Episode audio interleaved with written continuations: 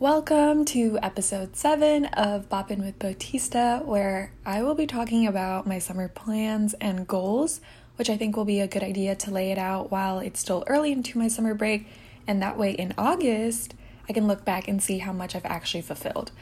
And if you were to ask me what my summer plans were last year, I could easily answer that with one word, and that would be nothing because the whole summer last year I've stayed at home and quarantined for the most part, but now that things are starting to look a lot better compared to last year for sure, I feel like it's a lot like I feel like I have the ability to actually plan something.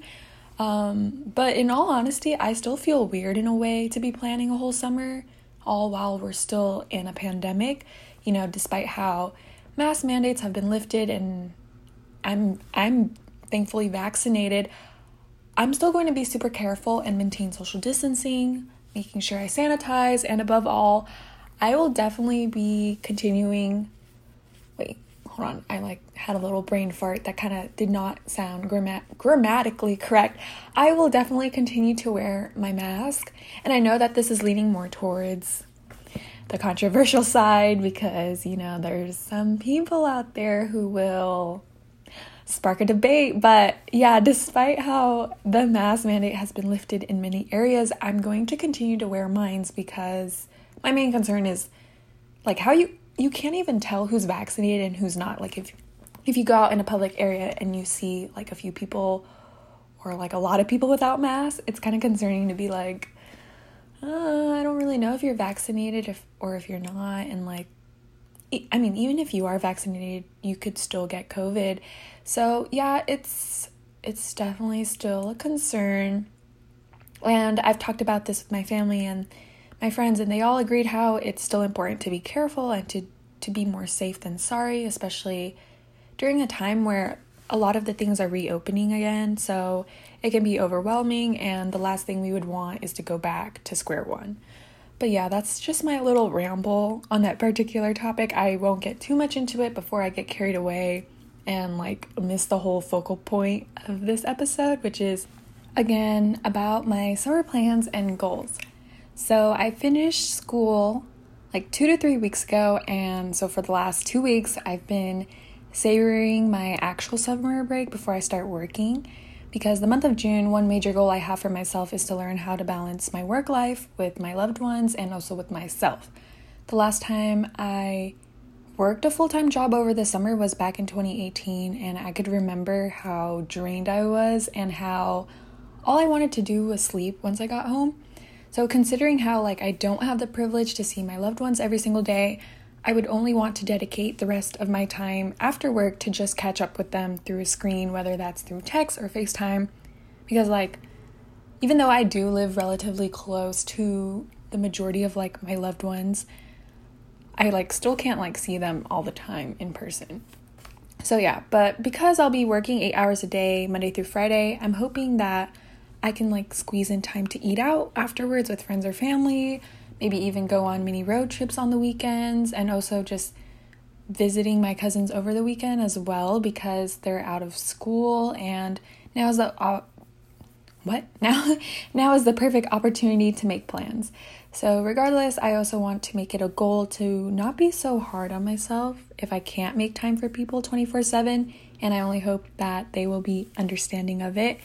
And that's really the only thing i could say for the month of june because i'm I'm only working for a month. So, yeah, I guess June is more of like the securing the bag month, and then July is like where the actual fun plans come in. One really big plan I have to fulfill is to go to New York in July.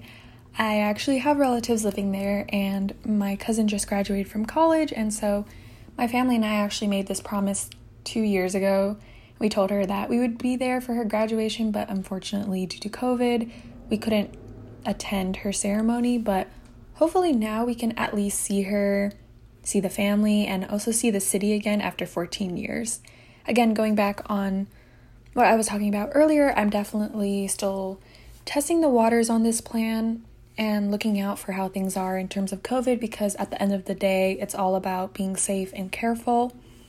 And I haven't actually been to New York City because she lives more in like the woods of New York.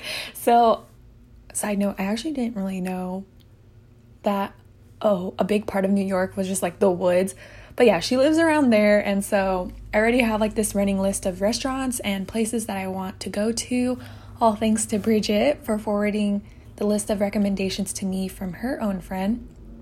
So, yeah, with that being said, I that only means that I need to start saving more money because I'm going to have to set aside um, money for the plane fare and then also for food expenses and whatever else I want to buy while I'm in the city. And in addition to this trip, if it's fulfilled, it's going to be really, really great because my younger cousin is also going with us.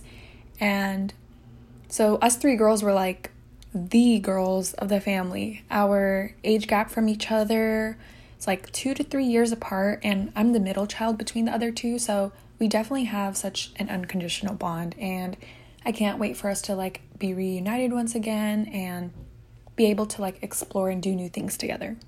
Another goal for July is to maybe go to SoCal and visit my uh, my boyfriend and his family again, and also to maybe go to Disneyland because it's only been open to California residents. And I mean, like, come on, when will that ever happen again? I had a friend who went to Disneyland a few weeks ago and she was talking about how short the lines were, and I felt like as she was telling me all of this, I was just staring back at her like the star eyed emoji, if you guys know what I'm talking about, because I was just so amazed and I've been wanting to go to Disneyland for a while now. The last time I actually went, like went on the rides and everything was back in 2014. So I am long overdue for another Disney trip and also it'd be really fun to go with Faze and his family too. And I don't know what else we could do in SoCal, but I mean, spending time with your significant other, whether that's like sitting in silence, especially if you're in a long distance relationship, is always a great time. We always find the meaning in it, and yeah, time is very valuable. So I feel like July will be the month of safe traveling to kind of make make up for like the last the lost, not last, lost with an O, times of not being able to travel, especially because my family really loves to travel and I know for sure that this will be really exciting for us and overall a great way for us to bond and make new memories together. All while focusing on the plans for July, I also need to set aside time to organize my apartment plans for the upcoming semester. And my roommate and I have already done our research and contacted a few places, but it's finding an apartment is just so hard. It's hard to find a two bedroom place in San Francisco that's one, close to school, and two, affordable. But I'm hopeful that everything will work out. And I was also thinking that July is when most leases end, and therefore I think more options will open up by then. So I know it's going to be a stressful process, especially because neither one of us can actually visit the place in person to see how it is in real life. But you know what? new July goal visit apartments before settling on a decision. That way, Bridget and I can feel more at ease to know that our future decision will be the right choice to call our our next home for like the next year.